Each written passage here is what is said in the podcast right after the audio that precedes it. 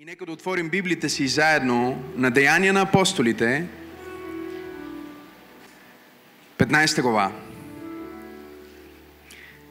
Деяния на апостолите, 15 глава, чета от 36 стих надолу. И след няколко дни Павел рече на Върнава, да се върнем сега по всички градове, където сме проповядвали Господното учение – и да нагледаме братята как са. И Върнава беше на мнение, кажи мнение, да вземат със себе си Йоан, наречен Марк.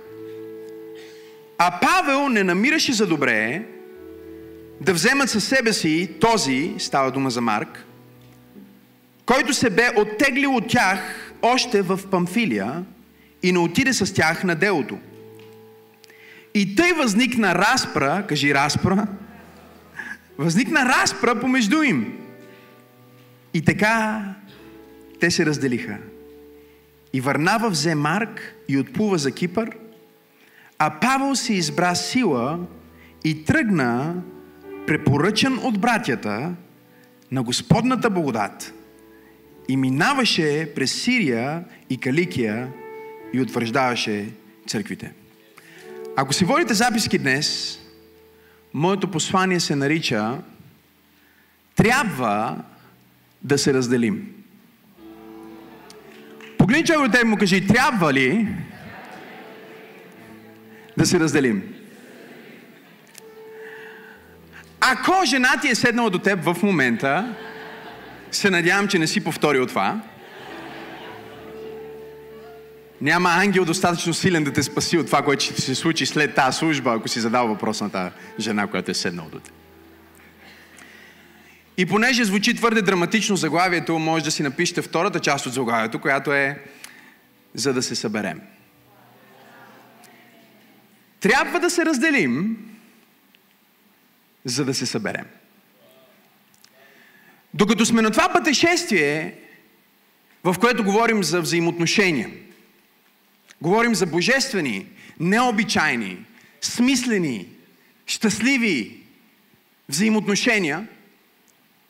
Преди да пристъпим към това как да го изградя, как да намеря правилния човек, как да разбера дали този човек е с мен, заради мен и заради това, което имам, хайде да говорете ми. Дали е приятел или предател, и двете започва с П, хайде да говорете ми. Библията ни казва в една от най-любимите ми притчи, намира се в Еклисиаст, трета глава. Най-мъдрият проповедник някога проповядвал на тази планета, след Исус, разбира се, казва, че има време за всяко нещо и време за всяка работа под Слънцето. Има време за раждане и време за умиране. Има време за засаждане, има време на, за изкореняване на насъденото, има време за убиване и време за изцеление, има време за събиране и време за разделяне. Има време за градене, има време за събаряне, има време за плач и има време за смях, има време за жалеене и има време за ликуване. Има време за разхвърляне на камъни – и време за събиране на камъни. Време за прегръщане и време за въздържане от прегръдки. Някои тинейджери трябва да чуят този стих. Време за търсене и време, в което трябва да се изгубиш, за да се намериш. Има време за обичане, има време за мразене, има време за война, има време за мир. И казва каква полза за онзи, който работи, за онова, над което се труди, защото видях бремето, което е положил Бог върху човешките чада. Той е направил всяко нещо хубаво, кажи хубаво, във времето си. И след това казва, той е поставил вечността в сърцата на хората, но без да могат да разберат дали сега е времето. Кажи, има време за всичко под слънцето. Кажи, има време за раздял също. Ние намираме едни от най-великолепните светии на Новия Завет. Те не са просто хора, които са част от църквата. Те са двама от най-ключовите мъже в ранната църква. Единия е свети апостол Павел, другия е Варнава. Свети Варнава е пророк. Той е изключително важен служител на ранната църква. И те двамата са като отбор мечта. Те имат това взаимоотношение, което изглежда привидно като че е най-ключовото взаимоотношение за църквата в това време. На всяко място, на което те отиват за да проповядват заедно, оставят след себе си църкви, общности, променени животи. И сега те двамата, Библията ни разказва, стигат до несъгласие, кажи несъгласие, имат спор, кажи спор, конфликт, кажи конфликт, и не се разбраха. Едно от нещата, които мен ме изумява, когато четем Библията, е колко е автентична, колко е директна, колко е честна, как авторите на Новия Завет не са се опитвали да прикрият слабостите на най-великите лидери. В ранната църква те, те споделят отворено, разбирате ли? Доктор Лука, най-добрият приятел на Павел, пише това. Той го пише без да знае, че това ще стане светото писание. Той пише просто запис на това, което прави Павел и на това, което се е случило в ранната църква. Този запис се нарича Делата на апостолите. И сега той ни казва, че един ден те се скараха, кажи скараха се, след това не се разбраха, кажи не се разбраха, и се разделиха, кажи разделиха се. Това е което се случва понякога в живота.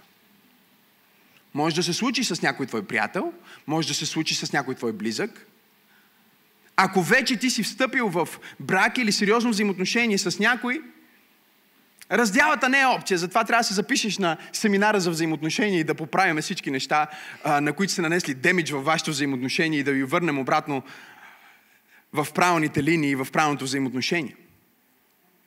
Но всъщност това, което ние виждаме в този пасаж, е, че понякога трябва да се разделиш, за да се събереш. Ние всички бихме искали да имаме нови приятелства, нови преживявания, нови опитности в живота.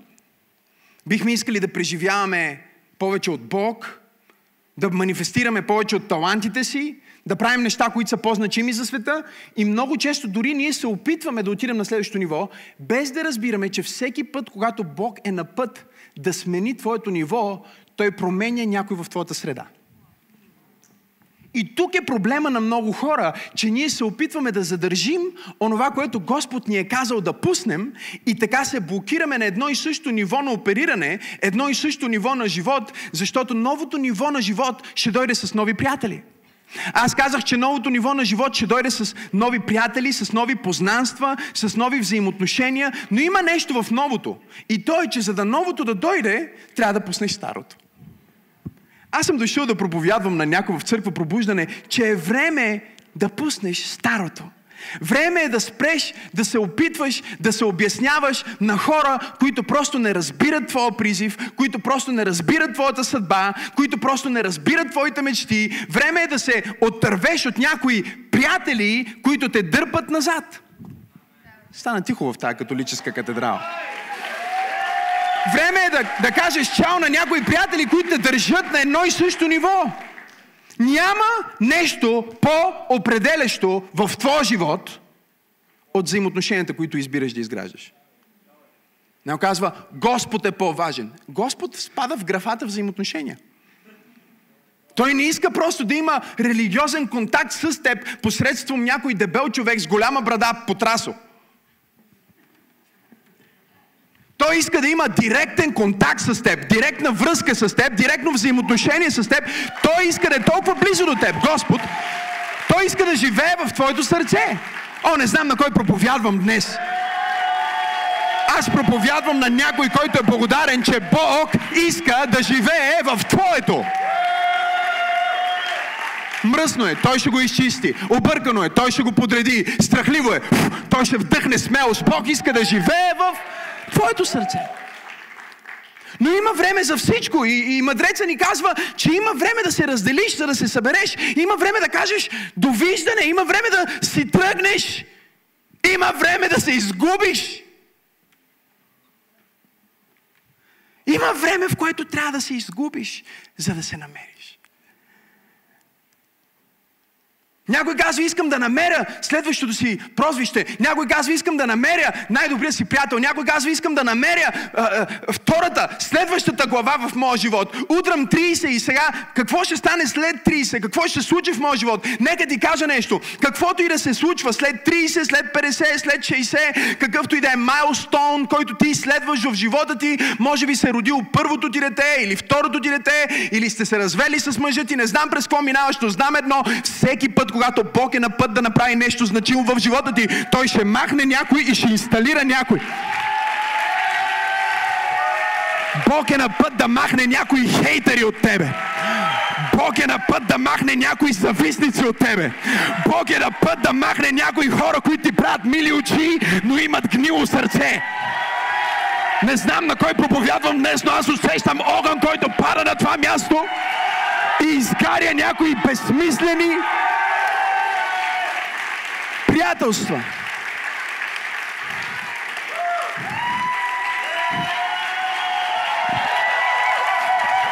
Изтупай се малко.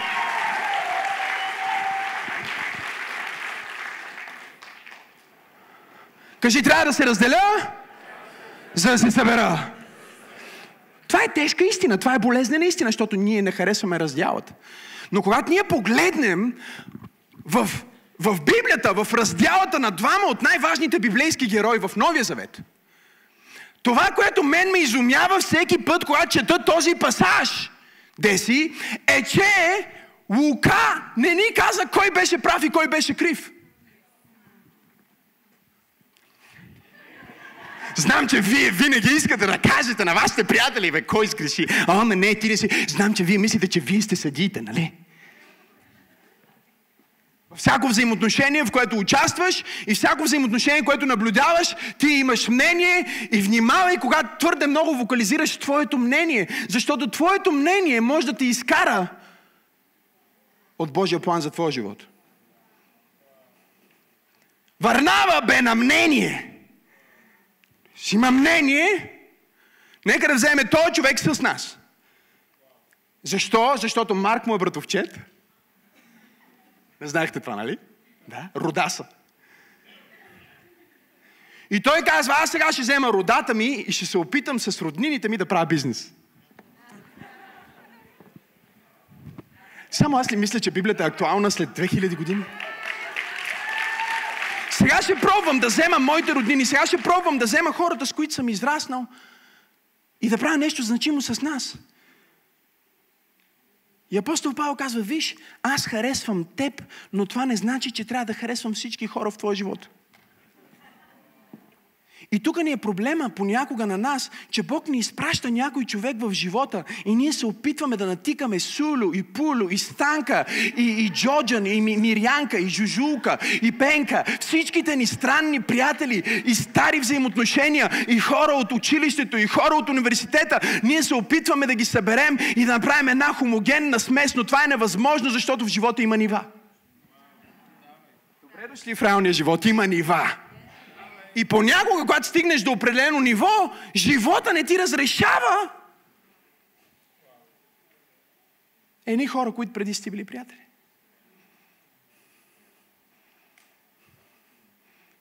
Възникна спор, те се скараха, така ли е?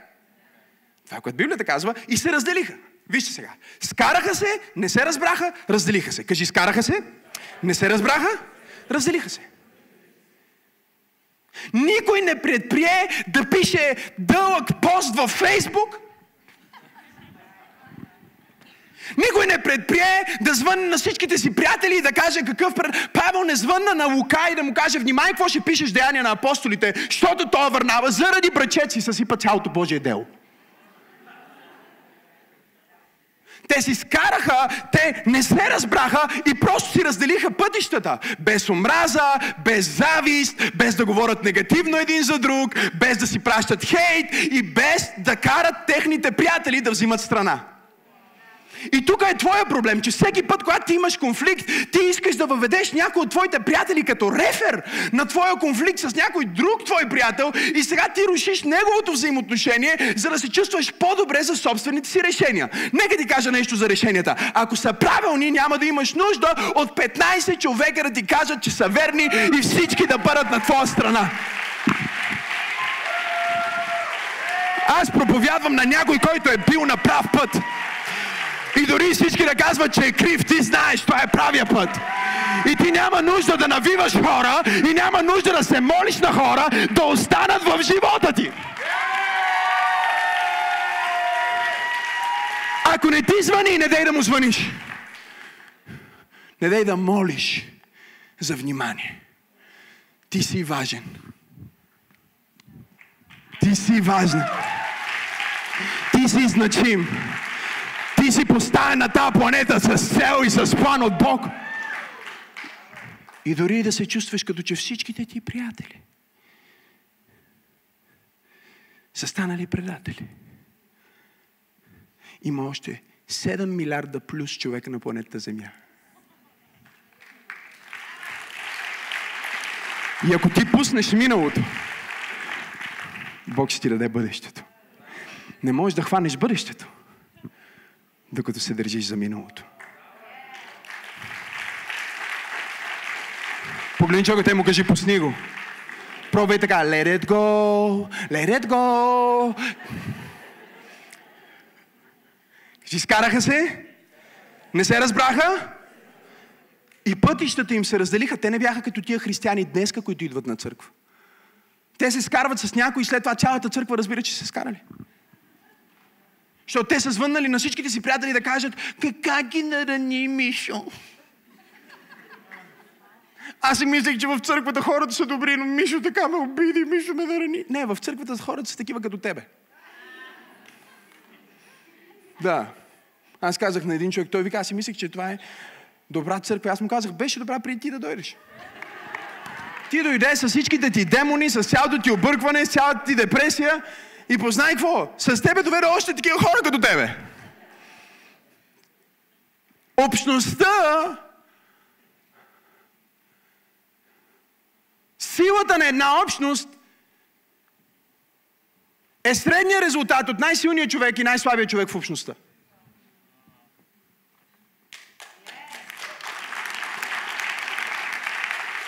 Бутни човека, му кажи, май сме заедно в това. Нямаше скандали, нямаше караници, нямаше драма. Знаете ли защо? Защото апостол Павел и апостол Върнава осъзнаваха нещо, което искам да ти дам в тази проповед, което ще промени живота ти завинаги. Готов ли си? Погледни човек от теб, усмихни му се и кажи, такива неща се случват. Ако свърша цялата си проповед тук, Животът ти никога няма да бъде същия. Защото цялата драма, която се произвежда в главата ти, в сърцето ти, в живота ти, е защото ти си казваш, това не е нормално. Защо това се случва? Как така се на мен? Защо ме пак ме предадоха?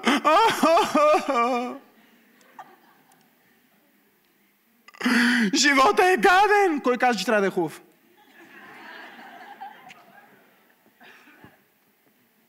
Това не е честно. Разбира се, че не е честно. Ти живял ли си на земята въобще? Погледни човекът му кажи, такива неща се случват. Въпросът не е дали ти ще се разделиш с някой, който обичаш. Това не е въпрос, това е гарантирано. Или ти ще се изданиш, или той ще се издани, или един от вас ще умре. Дори когато ги бракосъчетаваме, краси, им казваме, докато смъртта ще пукнеш накрая и пак ще се разделите. Добре, няма да пукнеш, ще ритнеш към банката с финес. Whatever. Ще мреш, няма да си жив, ще тиеш на небето си. Е, е, край.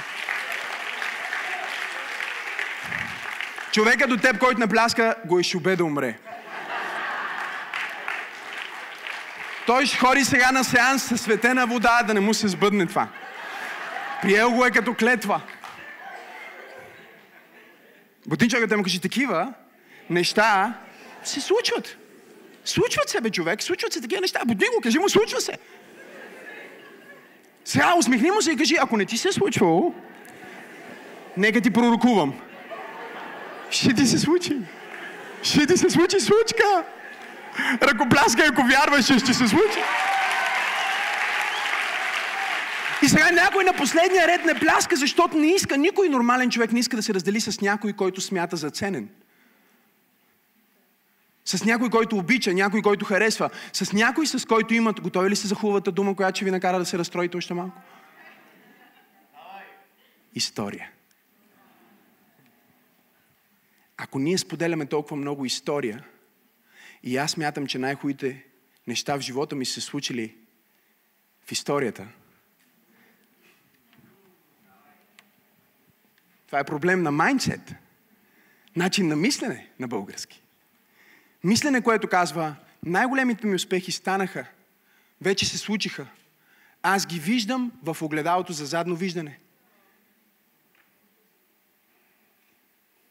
И сега, ако той човек си тръгне от живота ми, или аз се разделя, или остана сам, какво ще стане с бъдещето ми? И това не е в моята проповед днес но Бог ме е изпратил да кажа на някой в църква пробуждане, под звука на моя глас, в YouTube, Facebook, Instagram, социалните мрежи, където ме гледаш, TV+, нека ти кажа нещо. Бог има бъдеще за теб. Той има невероятно добро бъдеще за теб. Той има страхотен план за теб. И всъщност хората, които трябва да пуснеш, са котвите, които те държат в историята. Има си причина предното стъкло на автомобила ти да бъде по-голямо от огледалото за задно виждане. И причината е, че Бог иска да се движиш напред. О, ако вярваш, имам нужда от четири човека, които го усещат. Имам нужда от четири човека, които всъщност го вярват.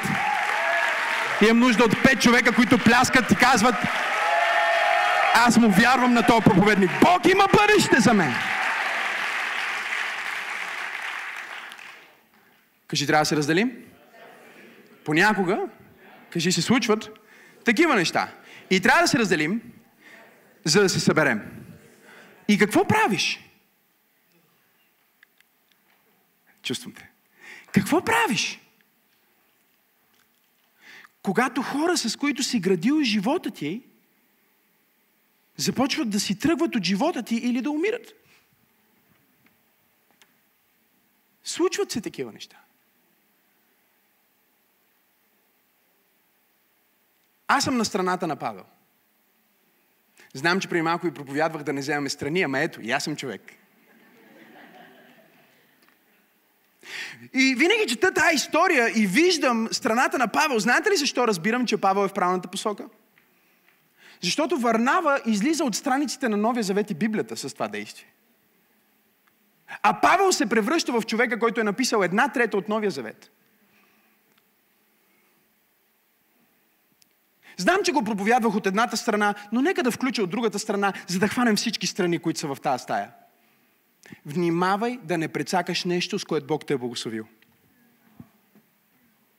Внимавай да не прецакаш взаимоотношение, което Бог ти е подарил, защото има определени хора, които Бог изпраща в живота ти, които идват в живота ти. Готови ли сте да ви кажа болка? Един път, два пъти, Три пъти в живота ти. И няма повече такива. Павел не се ражда всеки ден. Жена ти не може да смениш просто с друга. Тук не говорим за раздяла, която е има мнение, не ми харесва. Не говорим за раздяла, която идва от повърхностни проблеми. Говорим за раздяла, която идва от ценностни проблеми. Всъщност това, което апостол Павел казва на Варнава е аз няма да жертвам моята съдба и призив само за да останеш в живота ми. И внимайте с хора от време на време, които се появяват, които искат да жертвате цялата си съдба и призив. Само за да останат в живота ви. Той каза, аз няма да жертвам служението, аз няма да жертвам моята съдба и призив. И той каза, виж, може би ти не си разбрал този урок върнал, но аз съм разбрал урока, че от време на време трябва да се разделяме с хора. И аз съм се разделил с Марк. Аз се разделих с Марк не защото го мразя, не защото не го харесвам, не защото имам лошо отношение към него. Ние с Марк се разделихме, защото помниш последния път, когато проповядвахме в Памфилия? Ние проповядвахме в Памфилия и той трябваше да дойде с нас. Той имаше сесия. Той беше, трябваше да ни помогне. Той беше обещал, че ще бъде там. И когато ние пристигнахме и му звъниме, и той не вдига. Хайде, говорете ми малко. Ние го търсиме. Той не може да бъде намерен. Той ни е направил обещание и не го е спазил. И сега аз няма да правя едни и същи. Днес от тази проповед, знаеш ли какво Бог ще направи в живота ти? Ще спреш да правиш едни и същи грешки. Защото ако живота ти изглежда като реплей, всяка година и следваща просто като повторение на предишната, това е защото повтаряш едни и същи действия. Късаш с Мишо и се появява Иван. Но Иван е същия като Мишо. Хайде, говорете ми сега. Срещали ли сте някоя сестра, която е сменила примерно седем партньора и всеки следващ е същия като предишния? Само името се е сменило. Запознавате, казва Пастор Максим, здравей, това е новия ми партньор. Аха, Иван. Окей, но той Иван същия като Георги, бе. Малко по-висок или малко по-нисък, малко по-грозен или малко по-хубав. Но е същия като вид човек. Типа хора, които са те довели до тук, няма да те заведат до там. В процеса ще има смяна на вида хора, които ще дойдат в живота ти. Знаеш ли какви хора ще се появят? По-жертвоготовни. По-радикални с по-висок стандарт, чуй сега, към себе си и към тебе. Те няма да те толерират в мизерията ти. Те ще те издигнат от мизерията ти. Те няма да те съжаляват. Те ще ти помогнат. Аз проповядвам за истински приятели. Ако имам такива приятели, трябва да ръкопляскаш по-силно. Виж сега какво става. Ето какво правиш. Ето какво правиш. Когато попаднеш в такава ситуация. Номер едно. Готови ли сте? Раздели се. Раздели се означава не се опитвай да медигираш това взаимоотношение по такъв начин, че сега вместо се чуваме всеки ден, ще се чуваме три пъти в седмица само. Не дей да си вземаш хора от твоето минало на гърба и да се опитваш да ги занесеш в твоето бъдеще. Най-малкото, защото не искат. Ако те искат, те ще ходят до тебе и тогава няма да има нужда през цялото време да ги молиш и да ги навиваш. Но ако ти трябва да го вземеш на гърба ти и да го носиш, мисля, че го иллюстрирах това миналата неделя, обаче Венче лаза малко. Тренирал ли си тази седмица? Ха? Да? Не? Ела, ела, сега ще тренираш. Нека ръкопляскаме на Венци. Ето тук си. Да, я се качи го. Най-готиният от, от целия моментум, Ивелин, можеш да дойдеш и ти също? Вижте само. Вижте прическата, вижте брадата, вижте ризата, вижте маратонките, вижте стила. Ръкопляскайте за Ивелин Тонк. Сега, няма да лягаш спокойно. Единия, между другото, е заед, много заед. В смисъл, жена му ще ви убие, ако го погледнете. Говоря за Венци. А другия е свободен. И след обед имаме моментум в City Stage и той ще бъде там. И всяка една от вас, която е нова в църква пробуждане, той може да ви насочи как да израснете във вярата.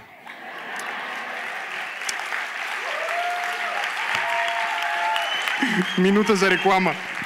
Сега, Венци тренира сериозно по принцип. Сега наскоро не е тренирал, затова го викнах. Но Венци, можеш ли да го вдигнеш?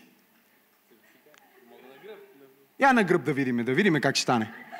Я, яхни го. Всичко е възможно. Сега.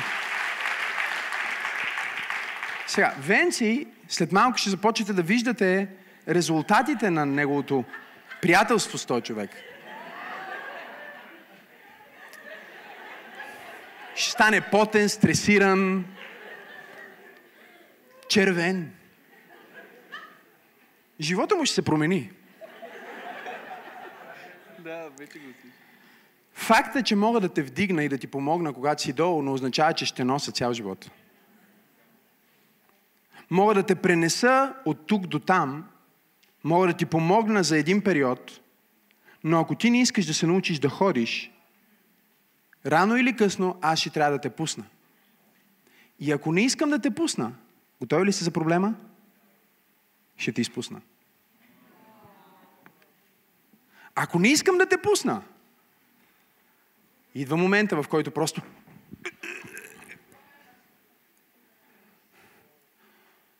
Погледни човек от теб, кажи, не мога да нося трупове на гърба си. Нека Бог да те възкреси от мъртвите и да ходим заедно. Ръкопляскай, ако вярваш. Камон! Кажи, разделям се. Пусни го, пусни го, пусни го. Как се чувстваш? Вече беше на ръба. Аз те накарах да го пуснеш защото после пак трябва да свириш и ме е жал за тебе, не за друго. Нека им ръкопляскаме докато сядат.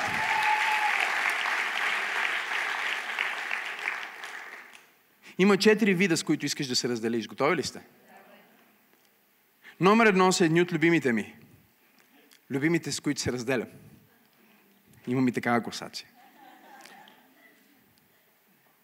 Това е човека в живота ти, който аз го наричам жертва. Познаете ли такива жертви?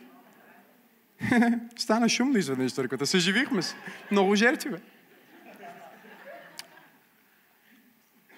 Много интересно за жертвата, защото човека, който има синдром на жертвата, обичайно прекрива този синдром с комплекса на Спасителя.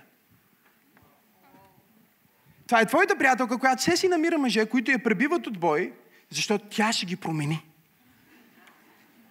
Тя, тя го вижда, че той е не боцкан, ами преливащ от химия. Тя вижда как той се държи с всички околни. Тя е чувала историята на бившото богадже. Но въпреки това, тя си казва, не, не, не, аз, аз ще го спаса. Стана тихо в тази конгрешанска катедрала. Аз ще го промена. Знаете ли защо? Защото обичайното за жертвата е да се чувства отхвърлена. И понеже се чувства отхвърлена и недостойна и не смята, че може да намери по-добър човек, от фалшива лоялност, стана тихо в тази католическа катедрала. Фалшива, кажи фалшива, лоялност, кажи лоялност. Ще ви е трудно да се запознаете с по-лоялен човек от мен. Нека да ви кажа нещо. Има разлика между истинска лоялност и фалшива лоялност. Фалшива лоялност е токсична лоялност. Фалшива лоялност е това, което те кара да стоиш в взаимоотношения, които те убиват и убиват човека до теб. Следващия архетип, прототип, както искате си го запишете, е хищника. Имаме ли хищници тук? Не, разбира се. Дамата, която каза не, тя е хищник.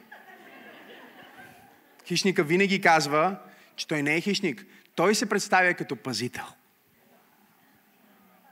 Той иска да те пази. Той те пази от другите ти приятели. Той те пази да не бъдеш наранен. Хищника е мащахата майка на Рапунцел.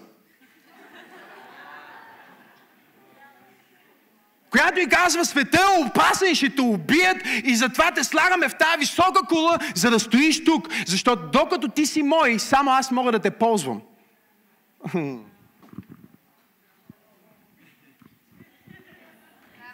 Докато ти си само моя, само аз мога да ти звъна. Само с мен се срещаш, само с мен говориш. Само аз съм ти приятел. Други приятели нямаш. Внимавай, това е хищник. Това е пазител, който се прави на пазител, всъщност иска да те изяде. Това е човек, който работи с контрол и манипулация. Хищник. Бути човек му кажи, раздели се с жертвите. Кажи му, раздели се с хищниците. Готови ли са за още един тип? Само четири се извършвам. В смисъл, още два ми остават. Аз го наричам предател. Някой въздиша, вика, леле, много такива имам. Знаеш ли как да разпознаеш предателя? Предателя винаги е ласкателя. Той винаги ти казва колко си добър, колко си велик. Ти си най-великия. Истинските ти приятели те хвалят, ама от време на време те казват ти обичам те, ама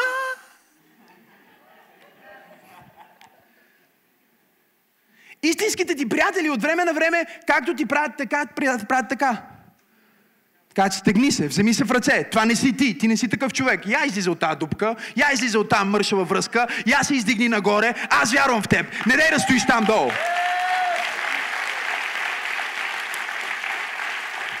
Причината да си заобиколен с предатели е, че обичаш ласкателството. И докато обичаш хората да те ласкаят, живот ти винаги ще е пълен с предатели, защото ласкателя винаги е предателя. И знаете ли какво друго винаги е предателя? Предателя винаги е в нужда. Той е най-нуждаещия се твой приятел, дето винаги се нуждае от нещо. Той ти казва, браво, много се радвам, че ти се справиш толкова добре. Ние... Смисъл, не ти казвам сега да ми дадеш пари на заем, просто знай, че в момента нямаме никаква храна пак. И това може да се случи един път и разбираш, че ти ще бъдеш добър приятел и втори път и разбираш, че ще бъдеш добър приятел и трети път и разбираш, че ще бъдеш добър приятел, но в един момент трябва да, да стигнеш до момент, в който те нуждаещи се хора в твоя живот да ги погледнеш и да им кажеш, знаеш какво, аз нямам проблем да ти помогна, проблема е, че ти явно не искаш да си помогнеш.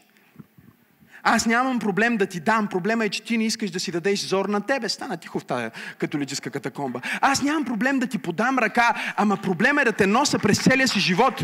Чуй ме много добре. Ласкателя винаги е нуждай се и винаги е фамилярен и винаги ти забива нож гърба. Така ли е? Говорете ми. Имам ли хора, които имат опит в живота и могат да кажат тая проповед е абсолютната истина, която той човек ми проповядва? Ако ръкопляскаш, ръкопляскай, че ти си един от тях. Кажи, ласкателя е предателя и номер 4. Готови ли сте за номер 4?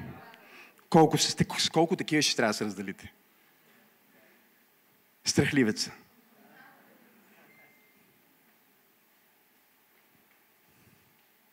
Страхливи приятели. Много е кофти да има страхливи приятели. Защото и рано или късно ще дойде ще дойде нещо в живота ти, което ще изисква смелост. Ще дойде нещо в живота ти, което ще изисква някой да може да влезне в болницата, да види кръв и да не припадне. Проблема с страхливите не е, че идват и припадат, защото има хора, които припадат и не са страхливи. Например, Георги Григоров. Георги си знаеше, че тази проповед идва сега към него. Той не е от страхливите по принцип, но има абсолютно някакъв проблем с кръвта. Един ден вкъщи малко се поряза и му потече малко кръв. Жена му каза, моля те седни. Той казва, не, не, окей съм. Тя казва, ще припадне, ще припадне. Вижте го, ще припадне. Беше станал по-бял от Библията. Човека няма толеранс към кръв, нали? А, като види кръв и добре, че не е хирург или нещо такова. Не говориме за хора, които имат оплаха или хора, които имат слабост. Защото нека да ви кажа нещо за хората и за вас самите, което може би не сте осъзнали от този момент. Всички имаме слабости. Всички имаме страхове. Всички имаме проблеми и ограничения. Въпросът с страхливеца е, че той е страхливец, защото има е такива думи и е такива дела. Страхливеца е човека на големите обещания. Той е човека на ще направим това, ще направим другото, ще направим петото, ще направим шестото, ще направим всичко това. Да, бе, всичко е шест. И когато дойде момента да се случи, чуйте ме, страхливеца се прави на насърчител, но винаги отстъпва. Защото той е много думи, кажи много думи, и малко дела, кажи малко дела. Сега погледни човека до тебе и му кажи така, не ги слушай, какво ти казват, а ги гледай, какво ти правят. Ръкопляскай, ако ще го направиш. Хайде! Кажи, разделям се И гледайте сега колко ми е любимо втората част на тази проповед. Готови ли сте? Разделям се. Номер две. Осамотявам се. Знаеш ли защо е важно, когато минеш през някакъв брейкап, без значение дали е романтична връзка, приятелство, някой твой близък е починал, минаваш през някаква травма, в която е тежка раздяла. Знаеш ли защо, защо е важно да останеш сам? Защото ако не останеш сам, не можеш да оздравееш и не можеш да се осъзнаеш. И трите са с О, за да запомните, защото иначе е сложно. Кажи, осамотявам се, за да оздравея. Виждали сте тези хора, които тук що са скъсали с някой и сега бързо се изведнъж гледаш, имат сватба, каната на сватба?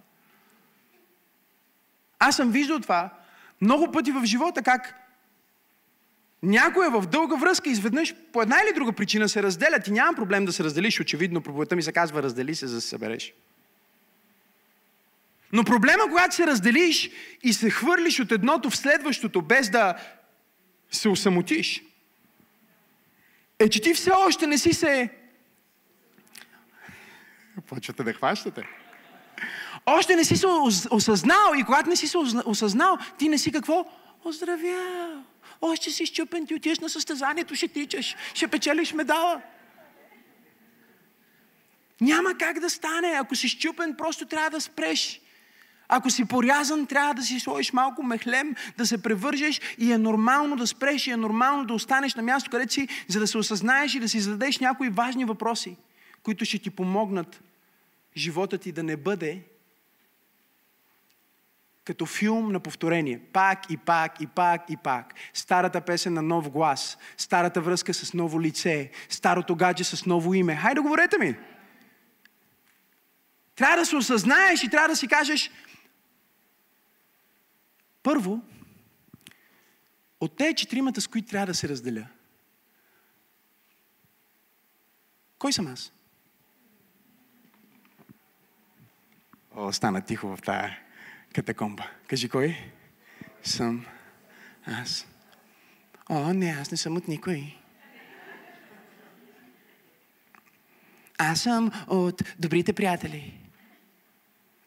Добрите приятели са хората, които са се научили, които са се осъзнали, които са оздравели и са си казали, аз имам тенденция да бъда контролиращ. И затова трябва да бъда внимателен. Добрите приятели не са хора без проблем, а са хора, които са осъзнали своя проблем и работят по своето постоянно подобрение. Ако знаеш, че ти имаш синдрома на жертвата, Нека ти кажа нещо.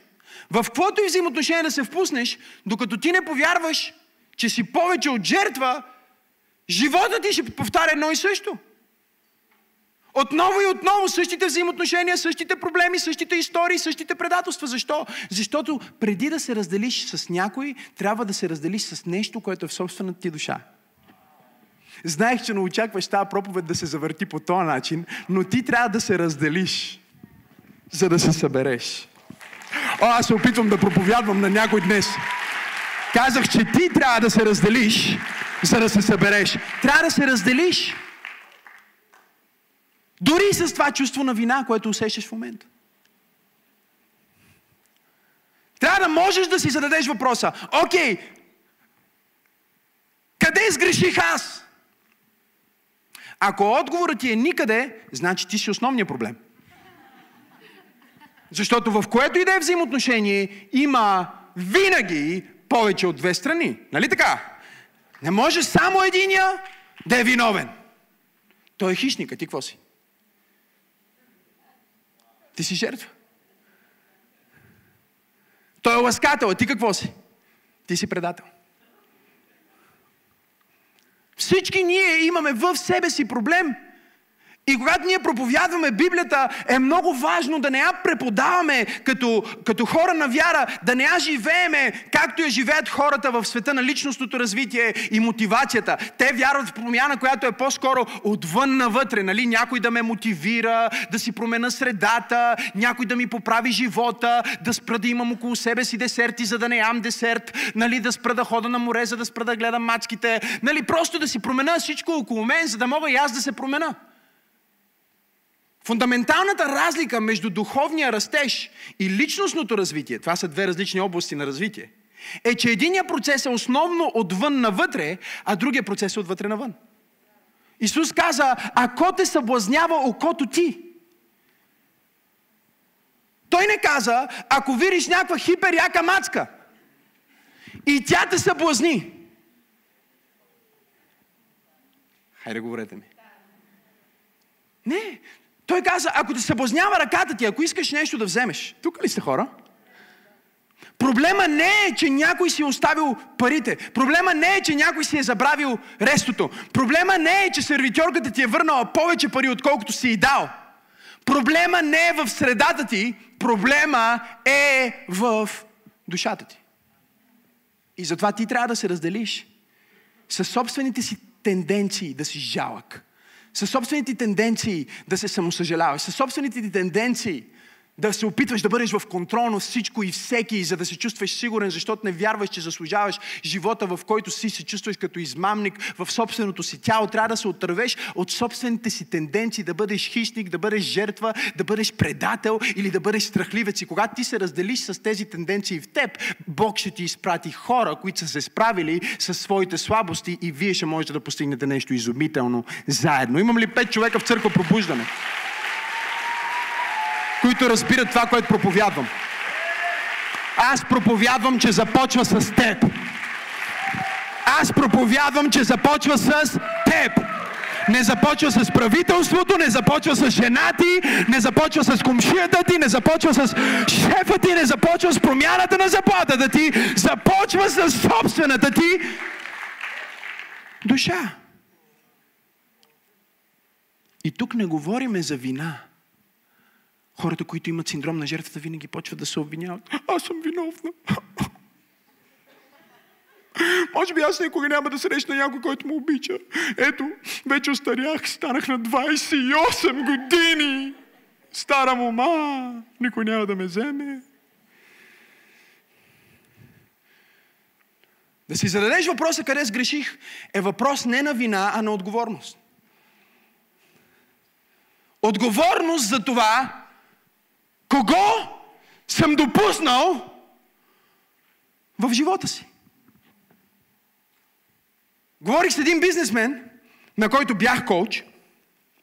Ще разберете, що бях. И седяхме там и той ми казва, о, заобиколен съм от предатели, тая асистентката ми не си върши работа добре, той ме предаде, другия е такъв, другия е такъв, не мога да си намеря шофьор, не мога да си намеря такъв, не мога да намеря, той е предател, той е предател, той е предател, той ми беше приятел, той ме предаде, другия ме предаде. И аз го питах, знаеш ли кое е общото между всички тия хора? И той ме погледна като някой от вас в момента, като MacBook Loading, иконката, върти се нещо в очите ви, телев железница, казваме на български, е така? Те казват, всички са предатели. Аз казах, не. Общото във всички тия взаимоотношения си ти. Ти си общия знаменател. Какво в теб търси предатели? Какво в теб има нужда от, от, от, от хищника? Какво ти дава? Какво ти дава? Какво, с какво ти помага? Хайде, хора. Задай си въпроса. Каква е моята отговорност. Не се вини. Всички правим грешки. Погледни човекът му кажи, случват се такива неща. Кажи му и такива неща се случват.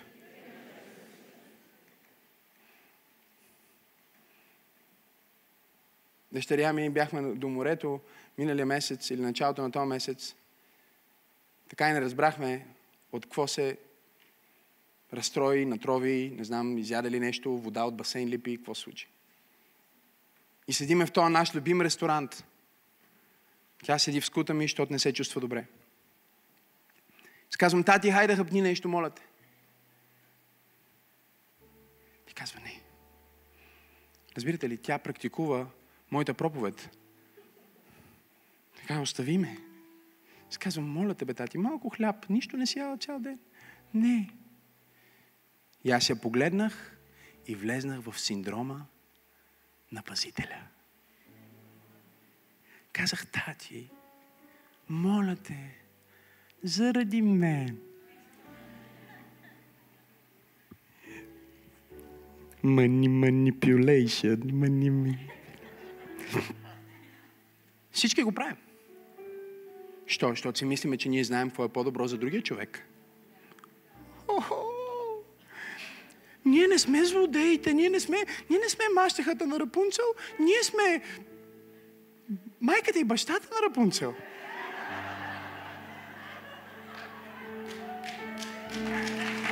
Ние искаме да защитиме също от лошия свят.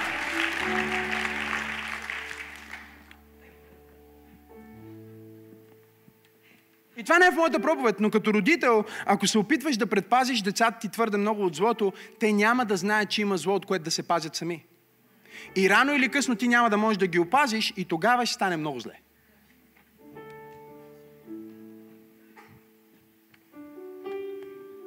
Казах, тати заради мен. И тя вече, какво да каже, тя ме обича толкова много. И аз взимам една малка хапка и ще слагам в устата. Сложих в устата и тя направи. Аз разбрах какво се случи. Бях с бял панталон, тя беше с бяла рокля, всичко беше в бял. Беше яла червена диня преди това. Светкавично се дръпнах назад и я сложих между краката си и сложих ръката на чоти. Само както един родител с опит може да прави. Е? Сервитьорите ме питаха, как не се нацапа после? Излезна фонтан.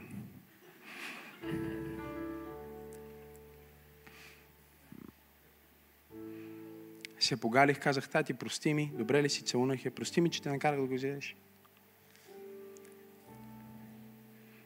Тя ме погледне, знаете ли какво ми каза? Случва се, тати.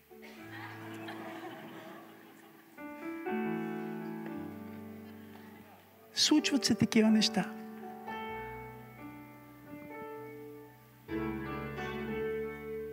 Духа на Бог се движи на това място. И изцелява хора от случки. Изцелява хора от болки, изцелява хора от неща в душата ти, които дори не си знал, че са там. И сега сълзите ти тръгват. Не ги спирай, просто пусни реката. Позволи си да бъдеш изчистен. Позволи си да бъдеш оздравен. Позволи си да бъдеш изцелен.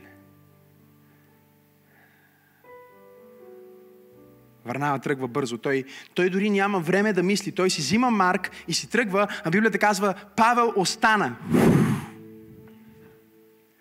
И изчака, Библията казва, да бъде препоръчан от братята. Той чакаше приятелите му да кажат, сега вече си готов, сега вече си добре, сега можеш да се впуснеш в следващото мисионерско пътуване. Нека ти кажа нещо. Най-важното нещо в твоя живот, знаеш ли кое е? Бях с един млад предприемач, тренирахме във фитнеса. Той дойде при мен и казва, хей, аз те познавам, бил съм отдавна на твоите събитие. Аз казах, супер. Не е случайно, че ме виждаш днес. Казва, да. Казвам, аз принцип не идвам в този фитнес. Каза, наистина. Казвам, да, дошъл съм заради теб. Ме погледна така.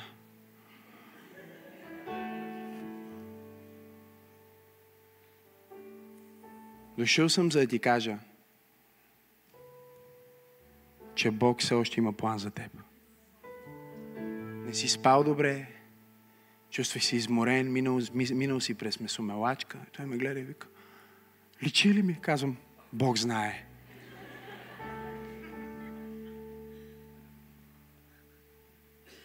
Го хванах и му казах, знаеш кое е най-важното нещо в бизнеса? Защото тия млади момчета, тя ги интересуват само пари и бизнес. Не можеш по друг начин да ми го преподадеш. Той казва, а, продукта. Викам, близо си, прой пак. Маркетинг. Викам, викам, близо си, пробвай пак.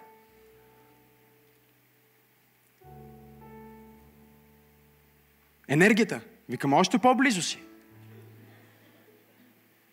Моята енергия. Викам, о, горещо е! Викам, пробвай супер кратка дума. И той, мен, аз, и аз викам, точно ти, бе! Ти си най-важното нещо в твоя живот. Ти си най-важното нещо в твоя бизнес. Ти си най-важното нещо в твоето семейство. О, камон, позволи си да пляскаш един път за себе си. Позволи си да си дадеш тая чест, че ти си важен. Камон!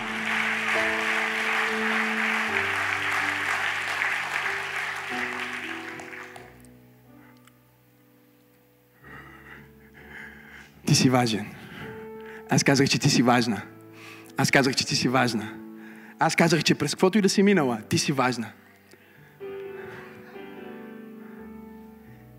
Не дай да се подценяваш. Осъзнай се. Ще ми дадеш ли една 100 доларова банкнота, пастор Теди, от портфела ми? Това не беше в моята проповед, но това ще е финала.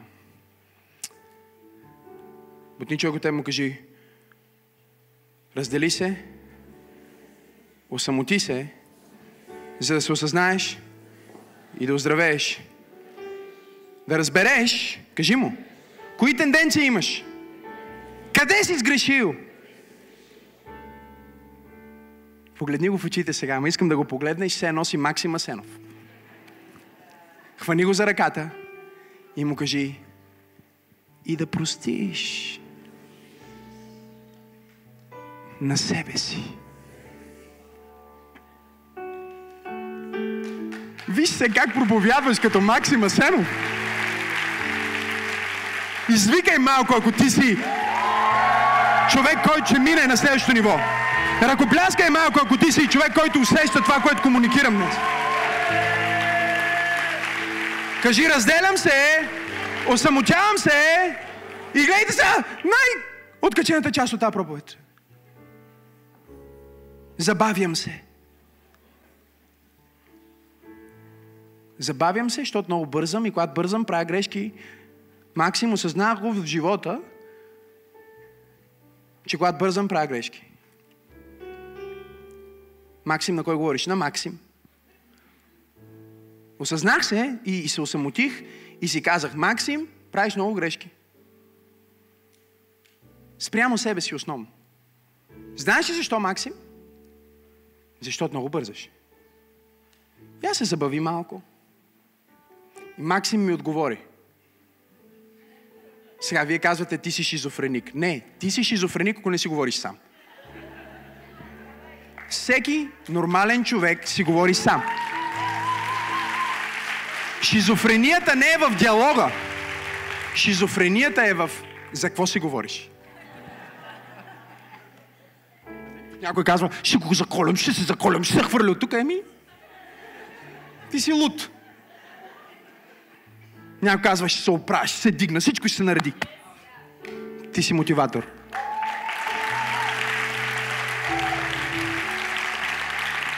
Леса го стане. Максим, забави се, защото когато бързаш, правиш грешки. Максим казва, не, не, не, ние сме от тези, които плуват срещу течение. Нека да ви кажа нещо. Спрете да повтаряте тъпи мантри, които не са в Библията. Ще ви спести много време. Нали? Ние сме винаги, ние плуваме срещу течението. Знаете ли какво ми каза Господ? Да ви кажа ли? Защото понякога чувам моя глас, понякога чувам и неговия глас. Получавам факсове, както казва на моя приятел. Телеграми. Знаете ли какво ми каза? Ето какво ми каза. Каза. Какъв е смисъла да плуваш срещу течението, ако посоката на твоята цел е посоката на течението? Въпросът не е дали плуваш срещу течението или не. Въпросът е на къде, умнико, си тръгнал. Някой казва, аз плувам срещу течението. Спри бе, спри бе. Ще се убиеш. Казах, Господи, цял живот посоката ми е срещу течението. И той казва, не, не, не, не. Много често ти си мислиш, че е срещу течението. Трябва да се оставиш на течението на Святия Дух. Трябва да легнеш в водата на Бог. Трябва да легнеш в реката на Бог и да позволиш Неговото течение. С Неговото темп. Неговото течение, с Неговото темп. Кажи, бързам. Баба ми така казваше. Боже, благодаря ти за баба ми. Милка. Сладка е като шоколада.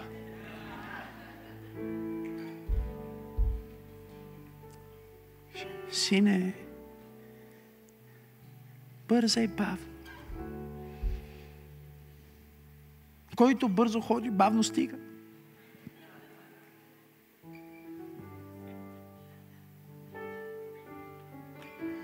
Отнеми години да осъзнае това, което ми казва. Като някой от вас бързате за някаква среща, излизат от вас, блъскате се в някой и не отивате на среща. Е, браво! Нали бързаш? Взаимоотношенията са маратона, не спринт. Живота е маратона, не спринт. Въпрос на управляване на енергията е. Хайде. Въпрос на управляване на енергията е. Въпрос на управляване на енергията. Въпрос на управляване на енергията. Въпрос на управляване на енергията. И докато проповядвах, знаеш ли какво ми каза Господа ти кажа? Че ти си като тази 100 доларова банкнота. Кой би искал 100 долара? 100, 100 лева, благодаря ти. Аз какво казах? Долар ли казах? Това са 100 лева, благодаря. Зелено е, но е лев. Наистина е лев. Не, защото имам и долари, и евро, всичко.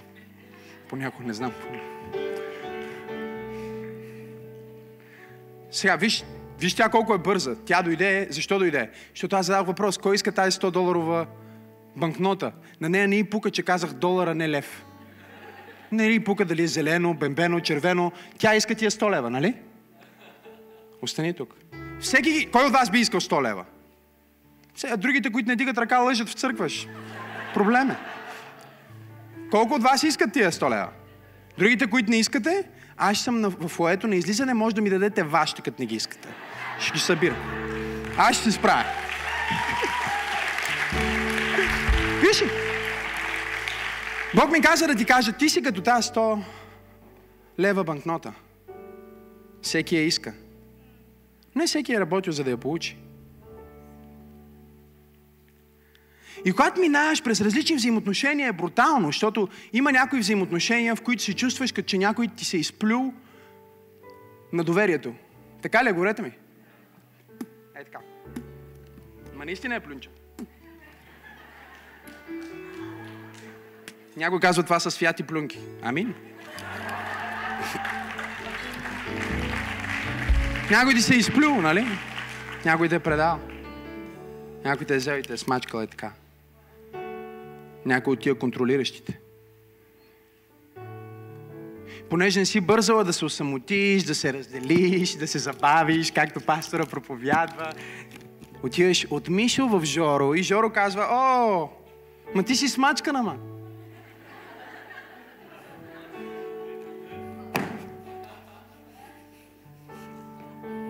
И аз ще те мачкам. Ще контролирам. Ще изневерявам. Ти нека си бегаш от него, нали? Тръгваш си от него. Но не си оставаш време да се разделиш. Не си оставаш време да се осамотиш, да се осъзнаеш, да си зададеш правилните въпроси и отидеш от Иван, нали, първо си при Мишо, после си при Иван, после отидеш при Митко и Митко те хващай. Някой казва, не го прави това за 100 лева. Спокойно.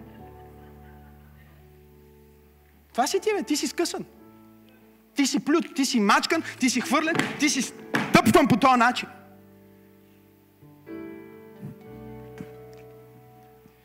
И днес Бог ме е изпратил да проповядам в църква пробуждане.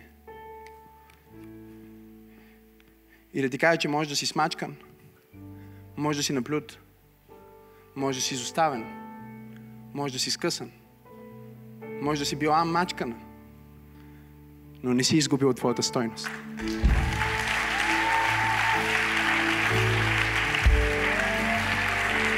Бог ме изпрати да кажа на някой под звука на моя глас, че ти не си изгубил своята стойност. Извикай, ако това си ти.